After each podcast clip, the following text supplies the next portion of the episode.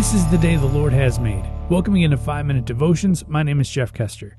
Today we're going to be continuing our walk through the Lord's Prayer, and today I'm going to be focusing on Matthew 6, verse 10. It says, May your kingdom come soon, may your will be done on earth as it is in heaven. Now, if you're used to the regular and uh, just traditional Lord's Prayer, it goes, Thy kingdom come, thy will be done on earth as it is in heaven. Now, on Sunday night, when I met with my youth group, I asked them specifically, what does this phrase mean? Thy kingdom come, thy will be done on earth as it is in heaven. And a lot of them honestly didn't know. They didn't know what it really meant. But at the end of the day, what it means is God, you're in control. No matter what I want, have your will and whatever you want be done. Now, that doesn't look like a lot of our prayers. I know a lot of our prayers look like God I want, God I need, God I I I I I I. When in reality what he's saying is we need to pray that no matter what at the end of the day, whatever we want, whatever we think we need, God ultimately knows what's best for us. And putting that at his feet, well, that's what we should be doing. We should be putting all our wants and all our needs in, in God's hands. You know, I, I forget where I heard it from, uh, but I recently was found this uh, quote again. But it, it came out as saying, uh, if you want to make the Lord laugh, tell him your plans. I mean, that's really what it is, right? Who would have thought that a lot of times you look back and go, man, I never thought I'd wind up where I'm at, but it's just because God wants me here.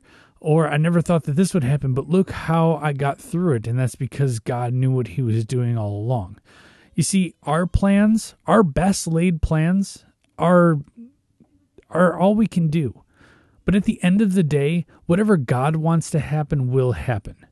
And you could think that your world is coming apart. You could think that your world is crumbling down around you, but God knows what is best for you.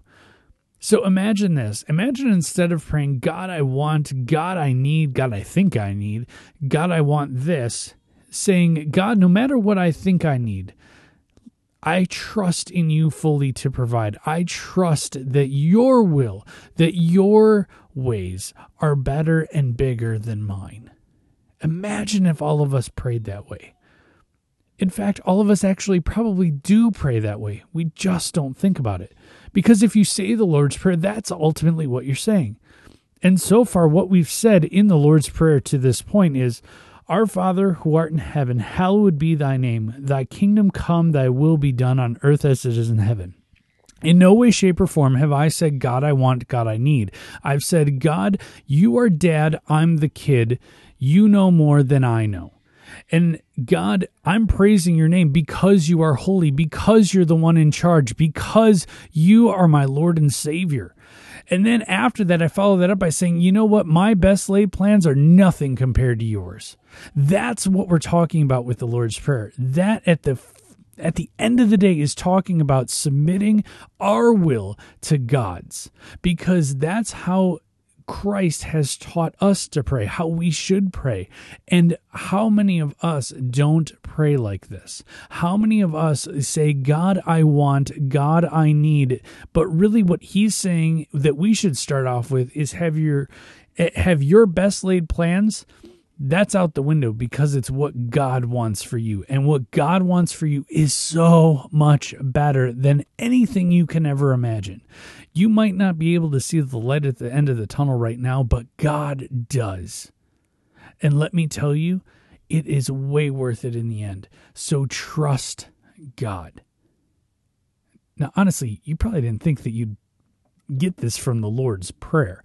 I mean, most of us have been saying it every week for all of our lives in church or wherever.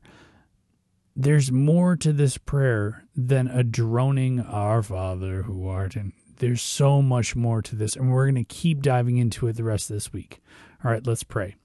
Heavenly Father, thank you so much for giving us your word, and thank you so much for teaching us how to pray. That God, you know the plans for us, and your plans for us are so much better and bigger than we can ever imagine. And God, thank you for leading us and guiding us in those directions. God, be with us and guide us this week as we go our day with school, with our home life, with our families, whatever it is, God. Be with us and guide us and continue to love us. It's in your name we pray. Amen. Remember, you're a loved child of God. And how are you going to echo Christ today? We'll see you tomorrow.